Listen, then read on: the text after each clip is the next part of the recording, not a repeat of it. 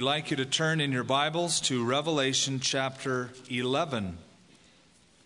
We're going through the book of Revelation, and we come to a very difficult section. It's a very wild section this morning about two unusual guys, two witnesses. Revelation chapter 11. I was led to Jesus Christ by what I would consider a faithful witness. His name was Billy Graham, but this was not a personal leading to Christ. But I was watching him on television from my brother's apartment in San Jose, California.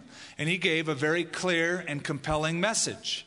And uh, he turns to the television cameras that he does at the end of every broadcast. And he says, If you're watching by television, you can come. And I thought, he's talking to me. Because I was thinking right before that, I'm going to turn this guy off. And then he turns to the camera and is like, oh, spooky. And I gave my life to Jesus Christ that afternoon in Northern California. I grew in my faith from that point on, and I remember the first time I tried to witness. I thought I was an absolute failure at it, and I'm sure I was. I didn't know much. All I knew is that I was a Christian and that God loves people. And so that's what I told people God loves you. And the first time I witnessed, somebody asked me a question I couldn't answer. They asked me some philosophical, theological question, and I looked at them and I said, I don't know. And I walked home and I thought, what a dork. I failed. But I learned the answer to that question so that next time it was asked, I could answer it. That's the way you grow. A few years ago, I had an unusual opportunity to give a message in front of the one who led me to Christ. This is back in North Carolina at the Cove, the Billy Graham Training Center, and Billy said that he wanted to come that night. I was at his house for lunch and he said, I'm going to come hear you tonight. And I'm going, oh, please, no. Because my topic that night was evangelism how to lead people to Christ. Now, what's wrong with this picture? I, the one who gave my life to Christ under the world's greatest evangelist, and he comes to listen to me. And then they want me to give an invitation.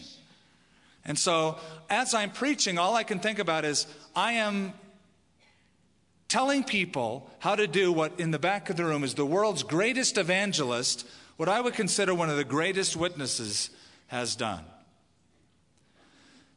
One of the most amazing things with that in mind is after the rapture of the church, when the church is taken out of the earth, some of the greatest evangelism this world has ever seen will come to planet Earth in the form of two witnesses who it seems preach the gospel from Jerusalem. Along with them, there's 144,000 Jewish converts. Along with them, there is an innumerable multitude of people from smatterings of every tribe, tongue, people, and nation. Great evangelism will take place during the tribulation period. And we're going to meet a couple of these witnesses today, the two witnesses in Revelation 11. Before we do, however, I want to be quick to say that witnessing isn't just something you do. Some people will say, well, let's go witnessing tonight. That is, we'll open our mouths and tell people how to get saved. A witness is something you are, not just something you do. Jesus said to his disciples, You shall be my witnesses in Jerusalem, Judea, Samaria, and the uttermost parts of the earth. And when you combine somebody who has the right message with the right lifestyle, there's a powerful, powerful dynamic. And that's one of the reasons it's an honor to serve among you, because so many of you are such good witnesses for Jesus Christ. I received a letter this week from a couple who attended an evening service, and this woman wrote Dear Skip, Sunday evening, my husband and I, both of whom are senior citizens, visited your church as we do from time to time. When we went to our car after church, we were dismayed to discover that we had a flat tire. I went into your church office where Mary Ann, a volunteer, graciously helped me in calling AAA, offered me a seat while I was waiting for a long time to reach AAA. Because of the president's visit, AAA couldn't help us for about an hour or so. Marianne asked a couple of young men in the hall if they would change the flat tire for us. On our way to the car, another young man volunteered to help also. While the three young men were getting out tools and the spare tire, up drove a young mother with two children in her car. She hopped out with an emergency puncture can, which the young men were able to use to pump the tire up quickly. The young woman would not let us pray, uh, pay her for the can. She said, Oh, we're supposed to help other Christians. After the flat tire was blown up, one of the young men, Felix, insisted on following us home just to be sure we had no problems. Additionally, Marianne came out to our car just to make sure we were getting the help that we needed. We were deeply moved by the good Samaritans at your church and the love for Christ that they demonstrated by their deeds, sincerely in Christ. And she signs her name. I get lots of letters about you like this, and it's a thrill to see so many people turned on to be good witnesses for Jesus Christ. Well, let's look at these two. In chapter 11, we get in verses 1 through 14 an introduction to these guys. Verses 1 and 2 is the setting of their ministry, which is in Jerusalem, in Israel, it seems, because of the temple. In verses 3 down to verse 6 is the significance of their ministry. Verses 7 through 10, the suppression of their ministry. And then finally, we'll look at the last few verses of our section, which is where God takes and it's the summit of their ministry after they rise from the dead. In verse 1, then I was given a reed like a measuring rod. And the angel stood, saying, Rise and measure the temple of God, the altar and those who worship there. But leave out the court which is outside the temple, and do not measure it, for it has been given to the Gentiles, and they will tread the holy city underfoot for 42 months, or three and a half years. The fact that there is a temple here suggests the city of Jerusalem. In fact, we don't have to guess. Over in verse 8, it says, Their dead bodies will lie in the street of that great city, which is spiritually called Sodom and Egypt where also our Lord was crucified, which is Jerusalem. Jerusalem is an interesting city. I hope you get the chance to go sometime. If you don't get to now, you will one day in the future. Jerusalem, though there are bigger, more magnificent, grander cities on earth, there is no city that compares spiritually and historically to the city of Jerusalem. 46 times this city of peace, as the name means, has been sieged, attacked, overcome. Five times it has been laid low by fire, burned completely to the ground. Every time it rises from its ashes, it rebuilds. What we have in these verses, a temple. And the temple, as most of you know, is the very heart, it's the center of Judaism. It's the place that the Jews long to come and to worship God once a year. Solomon built the first temple. It's recorded in the Old Testament. David wanted to, but he couldn't. So Solomon, his son, builds it, but it gets destroyed by the Babylonians. But the Jews come back into their land and rebuild it. And then a guy by the name of Herod decides to expand it, to enlarge it, and to rebuild it for the Jews. At the time of Jesus Christ, that temple stood, and one day, Jesus is walking out of that structure with his disciples, and they're gawking at the stones. Wow! Check this place out, Jesus. Look how big these stones are. And Jesus gives them a prediction. He says, You see all these things? Not one stone that you see will be left on each other, they will all be torn down. In 70 AD, the Roman Titus came and destroyed that city. And so complete was the destruction that it's hard to find even traces of that temple standing today. In fact, there's only a remnant of that structure left. It's called the Wailing Wall or the Western Wall of the outer temple compound. And Jews still flood to that area and they pray there because it's the closest they can get to the ancient temple. John is writing this and seeing this vision in 95 AD. The temple has already been destroyed for 25 years. But in his vision of the future, he sees a temple and he's told to measure it. So, this would lead us to believe that there will be a temple in Jerusalem in the future, not only from this scripture. Jesus talked about a future temple after this one would be destroyed. Daniel spoke about a future temple that a leader would build. In fact, Daniel says there will come a world leader who will make a peace treaty in the Middle East and allow the Jews to reestablish animal sacrifices and rebuild their temple. This is how Paul the Apostle described it in 2 Thessalonians 2 this Antichrist. He opposes and exalts himself above all that is called God or that is worshiped, so that he sits as God in the temple of God, showing himself that he is God. So, obviously, for this to happen, there has to be a temple, and that's what John sees in this vision. Now, we have a problem. The problem is that the Jews have been unable to build the temple because they haven't had sovereignty of Jerusalem until June of 1967. And after the Six Day War, they finally recame, uh, uh, reclaimed sovereign control of the city of Jerusalem. Up until that time, they haven't had it since 70 AD. Now they control it. And since that time, Jews all over the world have talked about the idea of rebuilding a temple on that site. In fact, if you go with us to Israel, we'll let you see what's called the Temple Institute, where there are devoted rabbis and their students. They are training young men in the priesthood for animal sacrifices because they believe there will be a rebuilding of the temple in their generation. Time magazine had an article about it. It said, quote, tradition holds that God's biblical command to build the temple is irrevocable, and the Jerusalem Talmud says that the Jews may construct an intermediate edifice before the Messiah comes. A 1983 newspaper poll showed that a surprising 18.3% of Israelis thought it was time to rebuild. A mere 3% wanted to wait for the Messiah. Several small organizations in Jerusalem believe the question is settled. They are zealously making preparations for the new temple in spite of the doctrinal obstacles and the certainty of provoking Muslim fury.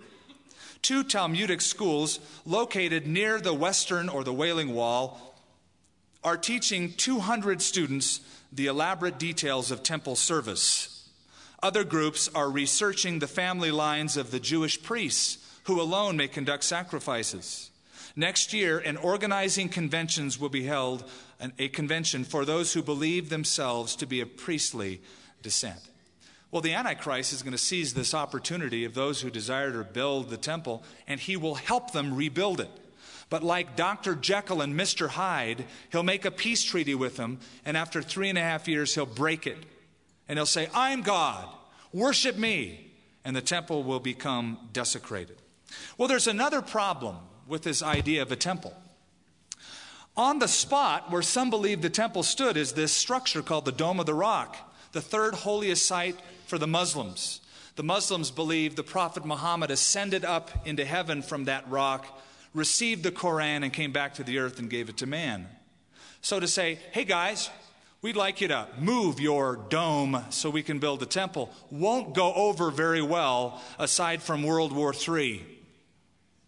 However, there are scholars who believe that the temple didn't stand there. In fact, Asher Kaufman, who has researched this extensively, professor of physics at the Hebrew University, says he believes by the evidence of archaeology that the temple originally stood about 26 meters to the north.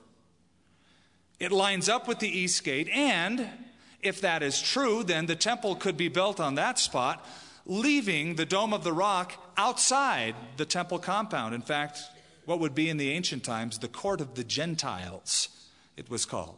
Right, why do you bring that up, Skip? Because verse 2 he is called to measure this thing, but leave out the court which is outside the temple, and do not measure it, for it has been given to the Gentiles, and they will tread the holy city underfoot for 42 months. Question Why the measurement? I mean, it's one thing to see a vision, but John has to get involved in his vision. Here, here's a measuring stick. Measure this thing. What does that mean? Well, there's a few times in the Bible where a temple is measured. In Ezekiel chapter 40, the future temple in the millennium is told to be measured. In Zechariah, he is called to measure the temple. In Revelation chapter 20, the city of Jerusalem is measured. It seems that measurement speaks of ownership and evaluation. If you buy a home, you say, What's the square footage? And they give you the square footage, but somebody has to go out there and measure it to make sure it is what they advertise. And then you always want to do a walkthrough. You don't say, Yeah, I want a house that has that many square feet, I'll take it. You want to check it out, walk through it, and see if it measures up to your evaluation. So it's like God is looking at this future temple and appraising it, but he finds that it becomes desolate and apostate because of this abomination of desolation that Daniel spoke about and Jesus spoke about and we'll read more of later on. But notice something else. Rise and measure, verse 1, the temple of God, the altar, and those who worship there. That's interesting. I don't think the idea is here, let me find out how tall you are as you enter, how wide you are as you enter. I think the idea is God measures the worship of man. God observes the worship of man. How do you measure up in worship? You know, Jesus said to the seven churches in the book of Revelation, to each one of them, I know your works. It's as if he peruses every aisle, every seat, and sees every heart, and he knows who's here. He knows why we're here. He knows why we live and what we do, what we do. You remember Jesus in uh, the Gospel of Mark? Mark says that Jesus went into the temple one day and he observed how people were putting money into the treasury. And he saw that people were being ostentatious about it. They wanted notoriety, they wanted people to notice them. Others were very quiet about it. In fact, a widow came and gave two mites, two little coins. But what's striking to me is there's Jesus going to church just watching. Ever been to a mall and just watched people? Some cruise and just kind of meander, and others, they have a mission in mind search and destroy. And they know where they're going, but it's funny to watch people in public places. Here is Jesus observing the worship of people in the temple. And we must realize that God is always our observer, He sees everything.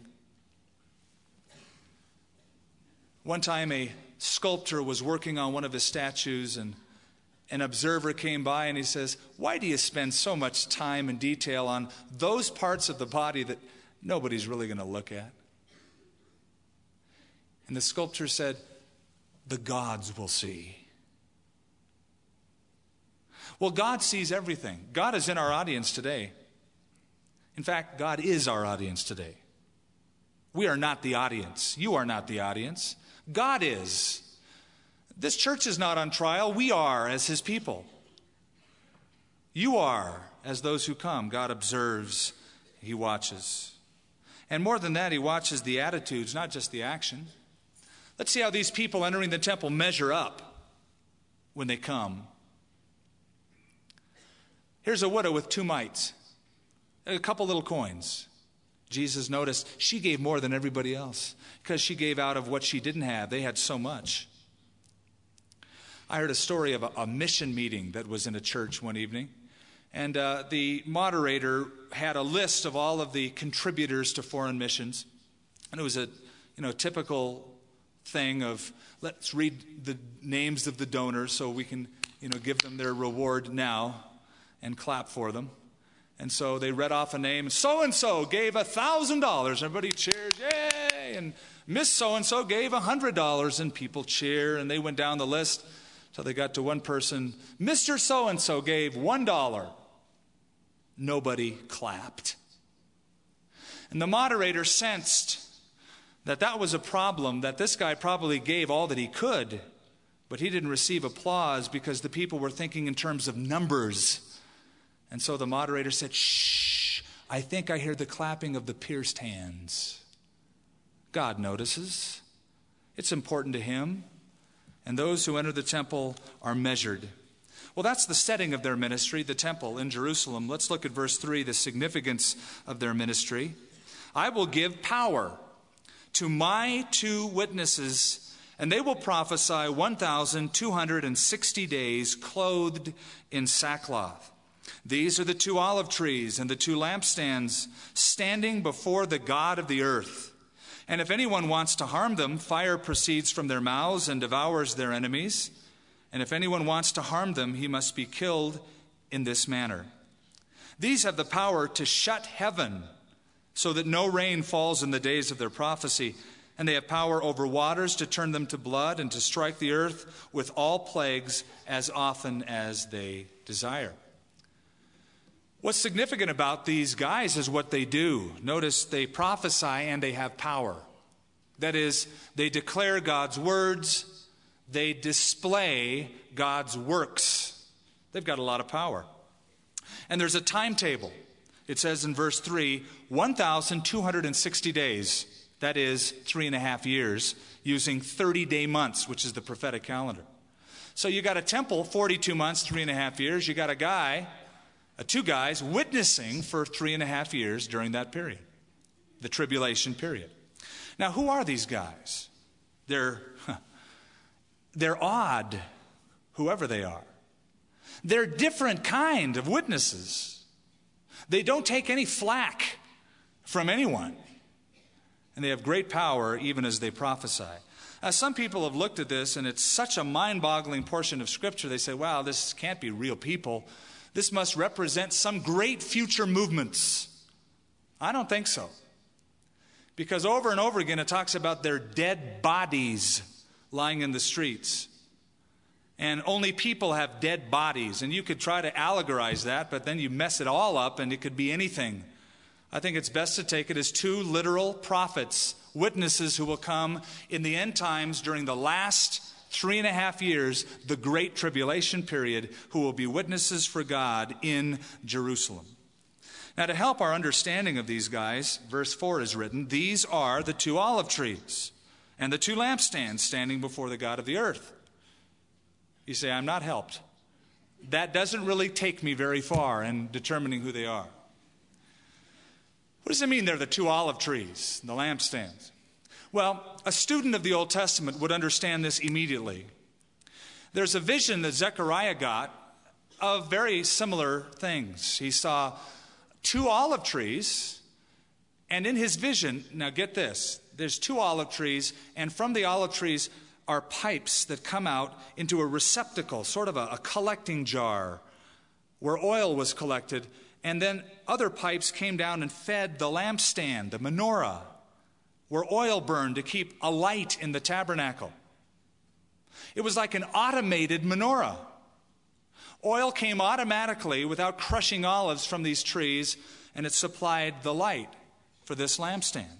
And then right after that, God explains the vision. He says, Not by might, nor by power, but by my spirit, says the Lord of hosts. And he explains that everything you've wanted to do in coming back to the land, Zechariah and Zerubbabel and Joshua the high priest, will be accomplished. You will build the city, you will build the temple, but it will be not done by human strength. But I will empower two witnesses, he says, which happened to be at that time a guy named Joshua, the high priest, and the governor of Jerusalem, Zerubbabel. I will empower them supernaturally so they can carry on my ministry and the job will get done. Not by might, not by power, but by my spirit, says the Lord. Well, using that as our background, whoever these two guys are, are witnesses for God, filled with the Holy Spirit, supernaturally and able to carry on their ministry. That's the idea behind these verses.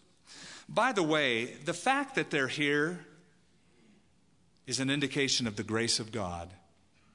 You know, so many people worry, man, what if, what if people go into the great tribulation that I know? They refuse Christ now. They'll never have a chance to get saved. That is not true. God will send 144,000 witnesses. God will send an angel flying through heaven, just so people don't mistake whose gospel it is. And he will send two witnesses that have a worldwide ministry. You say, how do you know it's worldwide? Verse 9, and those from the peoples, tribes, tongues, and nations will see their dead bodies three and a half days and not be allowed to put them into graves. Obviously, if the world's watching their death, they have been impacted by their life for this to make world news as it does here.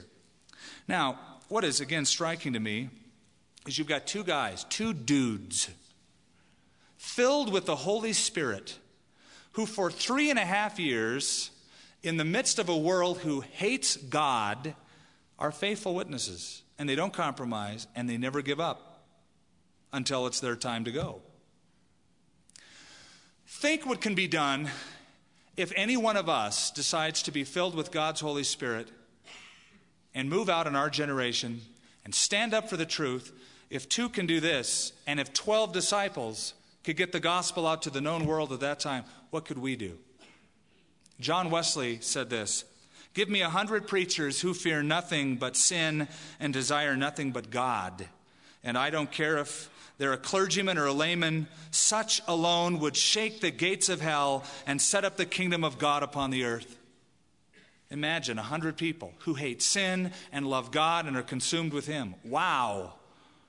If two witnesses can do this. Okay, again, the question who are they? Answer I don't know. We don't know for sure. You can't be dogmatic, but I have a hunch. It's my opinion, and it happens to be the opinion of most commentators and scholars in Revelation. It could be that these two guys are Moses and Elijah. Come back. You say, now that is weird. That's so far fetched. Why would I say that? For four reasons. Number one, past history. Look at the works they do. These two witnesses sound very similar to the works done by Moses and Elijah. Elijah called fire down from heaven. When King Ahaziah came to arrest Elijah and sent 50 troops to arrest one guy, they came and stood outside of his dwelling and said, Man of God, come with us. And Elijah said, If I'm a man of God, then let fire come down from heaven and destroy you. They were zapped instantly. Elijah had the power to declare that it would not rain for three years, and it did not rain. Moses had the power to turn the waters of the Nile into blood, and the signs sound very, very similar to what the two witnesses do. There's a second reason, and it's prophecy. The last prophet of the Old Testament, Malachi, predicted that Elijah would come before the great and terrible day of the Lord, the notable day of the Lord. He would come as a witness to the nation of Israel. And besides that, the Jews historically believed that Moses would come before the Messiah comes. Because in Deuteronomy 18, Moses said, Another prophet will come like unto me, him you shall hear. And a lot of Jews inferred that would be Moses again. Do you remember what they asked John the Baptist when he was preaching? They came to him and the Jews said, Are you Elijah? He said, No. He said, Are you that prophet? He said, No. I'm neither of them. But there was that expectation because of prophecy. There's a third reason, and that is precedence a New Testament precedence has been set. Moses and Elijah have done this before, you know. You've read the Gospels, right? And one day Jesus went up on a high mountain and he was transfigured in glory, and Peter, James, and John were gawking at this. Wow. He was transfigured in glory, and who was with him? Moses and Elijah, the scripture says. And they were talking about the future, the future kingdom, the things that would happen in Jerusalem. And Peter, James, and look, it's Moses. Man, it's Elijah. So they've already done it once. There's a fourth reason, I call it their passing. Both left this world in an unusual way, right? Elijah never died. He was taken up into heaven in a chariot, a fire, the scripture says. And Moses, though he died, we never know what happened to his body, except there was an argument about his body. Jude tells us in Jude, verse 9 Michael the archangel, in contending with the devil when he disputed about the body of Moses. Why all the argument over a dead body? Unless God wanted to retain that body in the future for his own purpose. Now, think of it for just a moment. What two guys would have more of an impact on the Jewish nation than Moses, who represents the law, and Elijah, seen as the greatest prophet. The law and the prophets testifying as they did on the Mount of Transfiguration about Jesus Christ. That's a dramatic impact. It could maybe it's just two guys that sound like them, but it could be them indeed. Verse 5 If anyone wants to harm them, fire proceeds from their mouth and devours their enemies. That's a frightening possibility. You've heard of bad breath. This is deadly breath. Can you imagine? The news cameras following these guys around, and somebody comes out there with a bullet, and the prophet just goes, wiped out. They have the power to shut up heaven. No rain falls in the days of their prophecy. Power over the waters to turn them to blood, to strike the earth with all plagues as often as they desire. Now we come to the suppression of their ministry. These are powerful guys, but, verse 7 when they finish their testimony, the beast that ascends out of the bottomless pit, this is the first mention now of the beast in Revelation. This is the Antichrist. You'll see him mentioned 36 more times in this book. He comes up to destroy. He will make war against them and overcome them and kill them. And their dead bodies will lie in the street of the great city, which is spiritually called Sodom and Egypt, where also our Lord was crucified. And those from the people, tribes, tongues, and nations will see their dead bodies three and a half days, and not allow their dead bodies to be put into graves. And those who dwell on the earth will rejoice over them, make merry, and send gifts to one another, because these two prophets tormented those who dwell on the earth. These guys are in your face prophets. For three and a half years, they will be interpreting for the world all of the cataclysms, the destruction, the hordes of demons out of the abyss, the heavens falling seemingly, the sea being destroyed. They will be interpreting this for people. They will be saying, This is God's judgment on wicked people, on wickedness, on rejection. And do you think anybody's going to like to hear that message? Listen, people will not be going up to them wanting to shake their hand saying, Nice message, Reverend. They'll hate them. They'll want to destroy them. They will think, How can we get rid of these guys? And one day their wish will be granted as the beast, the Antichrist, will make war against them and destroy them. But I want to draw your attention to a very, very important phrase that should bring great comfort to you. It says, when they finish their testimony. You see, they couldn't die until God was done with them on the earth. Well, once they finished their testimony, okay, this is what I wanted them to perform. Now, time's up. I believe, likewise, a child of God doing the work of God in the will of God is invincible until God's done. And when God, I don't believe in untimely deaths for a Christian. When God's done, it's over. And you know what? When God's done, who wants to stay anyway? Knowing what we have for us. No, no, please. I'd rather just stay on earth. I love these taxes and I love the tribulation of the earth. This is great. Hey, when it's over, great. Let's go for it and get off into the kingdom. Now, have you ever had a brush with death? Maybe a close accident? And you go, wow, an inch closer and I'd have been toast. But then afterwards you stop to evaluate your life. Hey, maybe God has a purpose for me living. That's how we ought to think. The other day I walked into a store and walked out with a salesman and my friend had been witnessing to him and he'd recognized my name and he said, You know, years ago I was in Youth for Christ. I said, Well, great. What are you doing with it now? Are you an adult for Christ? He goes, Well, no, I'm not doing anything. In fact, I haven't been to church in a long time. He said, But this last month I just had a six vessel bypass. That's as many as you can do on my heart, they said, another week you'd have been dead. I came in for a checkup. I never got up because they did this operation, and now I'm back up. And I can't help but think that God spared my life. And of course, the follow up question is why did He? And what are you doing about it? The Apostle Paul said to those Ephesian elders in Acts 20, I want to be able to say, I have finished my course with joy. At the end of his life, he said that. I've I fought the fight. I finished the race. I've done what God wanted me to do. Now it's time to go for glory. And so when they finish their testimony, they go home. Now, in verse 9, it says, This is wild. Then those from the peoples, tribes, tongues, and nations will see their dead bodies for three and a half days. How on earth will all of the world be able to see one event at the same time? Well, now it's obvious to us, satellite television. It's like, this is old hat, Skip. But do you realize before 30 years ago, this scripture was scoffed at? How could anybody all over the world at the same time see one event?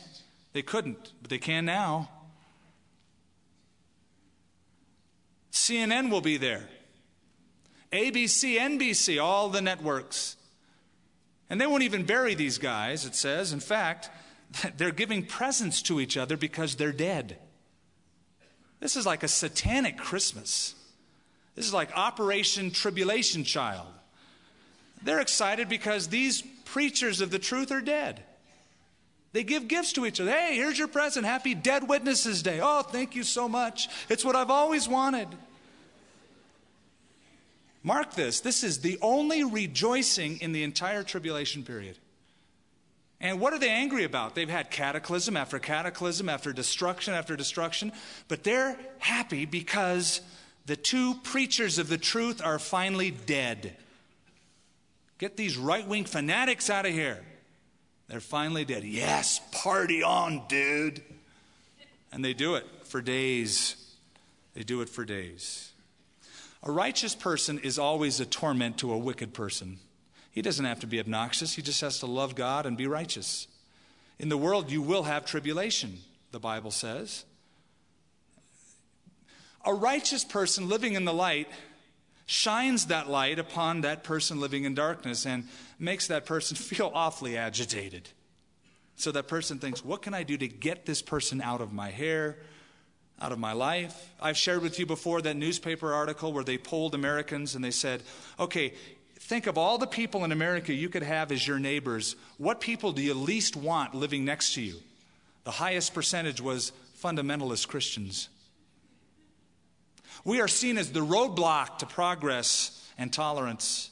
Even Dr. Death himself, Jack Kevorkian, the guru of physician assisted suicide, said, The religious right is to blame for hindering our freedom. Well, let's close it off here with the sanction of their ministry or the summit of their ministry in verses 11 through 13. Now, please picture the scene. You got to really picture it to get the impact. Now, after three and a half days, the breath of life from God entered them and they stood on their feet. And I love the way the Bible understates truth. And great fear fell on all those who saw them. Oh, you betcha.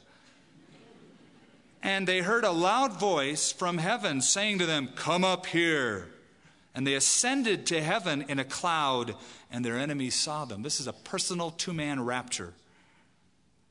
In the same hour, there was a great earthquake, and a tenth of the city fell.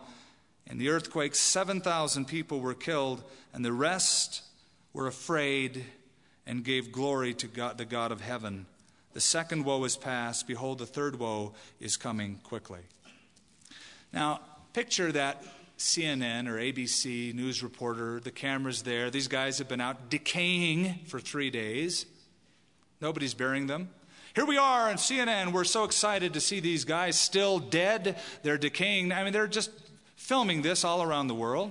The guy's got the microphone, and I picture some guy watching maybe Monday Night Football, sitting on the couch, chugging his beer, eating his chips. And he's watching this.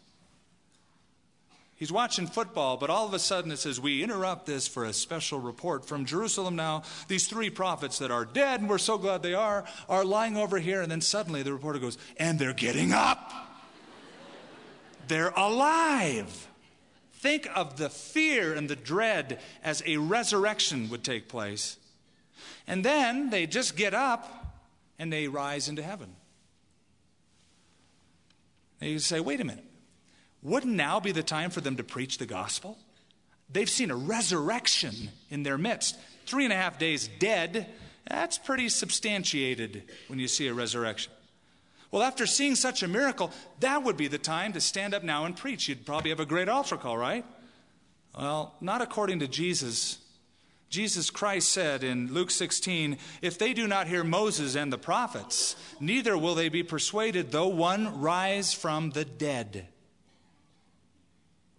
The signs and wonder people say, No, signs and wonders make the gospel believable. No, they don't. The Holy Spirit makes it believable. And they just get up and they go into heaven. Their ministry is over. They are caught up into heaven, but I want to kind of end on this note. While they were on earth, what were they? Witnesses. They were faithful witnesses. God calls them my two witnesses. And that's the way to live, right? Isn't the way to live to live as God's witness? So that you don't get to the end of your life and be an old, regretting person. So that you don't have to look back and say, I wish I wouldn't have wasted my life. I wasted my time on so much other stuff that didn't matter. It's better to, instead of waste your life, invest your life in something that will outlive it and be a witness. Jesus, before he left, said, You shall be my witnesses. What an awesome prospect. But did you know that 95% of the Christian church in America have never once led another person to Christ? And when they asked them why, most of them, 43%, said, Because I tried it once and it backfired. And I'm scared after the first attempt. 20% just said, I'm flat scared of people.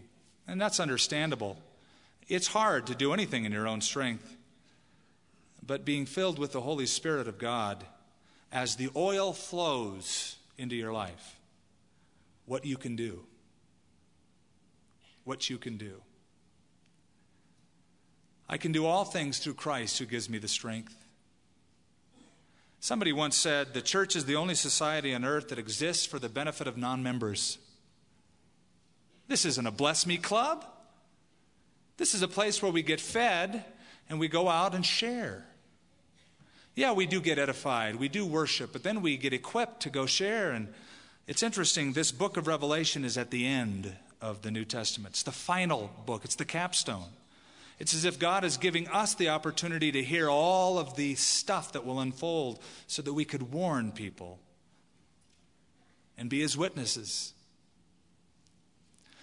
say, well, that's the evangelist's job. That's Billy's job. And others who have stadium evangelism.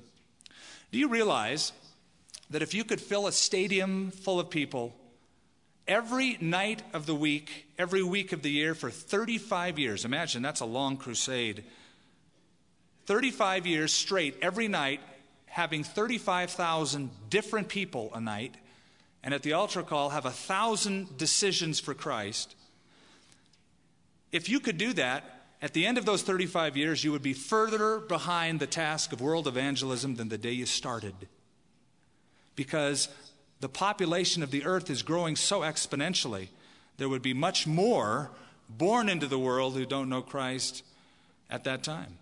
But here's the good news if you were the only Christian on earth and there were no others, and you said, God, fill me with your spirit to lead one other person to Christ in this year, just one a year. And if in 12 months you led one other person to Christ, so now there's two, and you both prayed and evangelized, and led another person to Christ so that in year two you'd have four Christians. And those four decided to win another person, so in year three you'd have eight. In a half a century, the world would be won to Christ. The world would be won to Christ. You are witnesses unto Jesus, and so am I. What a great prospect before this time of the end comes. So, Father, we commit our lives, our service to you because you measure those in your temple who come, and you know how they measure up. And Lord, we admit it, we fail so often, and we're weak. But Lord, that's never the issue with you. You never say, be perfect people, be astonishing human beings. You say, be weak and let me fill you with my spirit, that you might be my witnesses in all the earth. Oh Lord, help us this week to be your witnesses. In Jesus' name. Amen. Amen. Amen. Amen. Amen.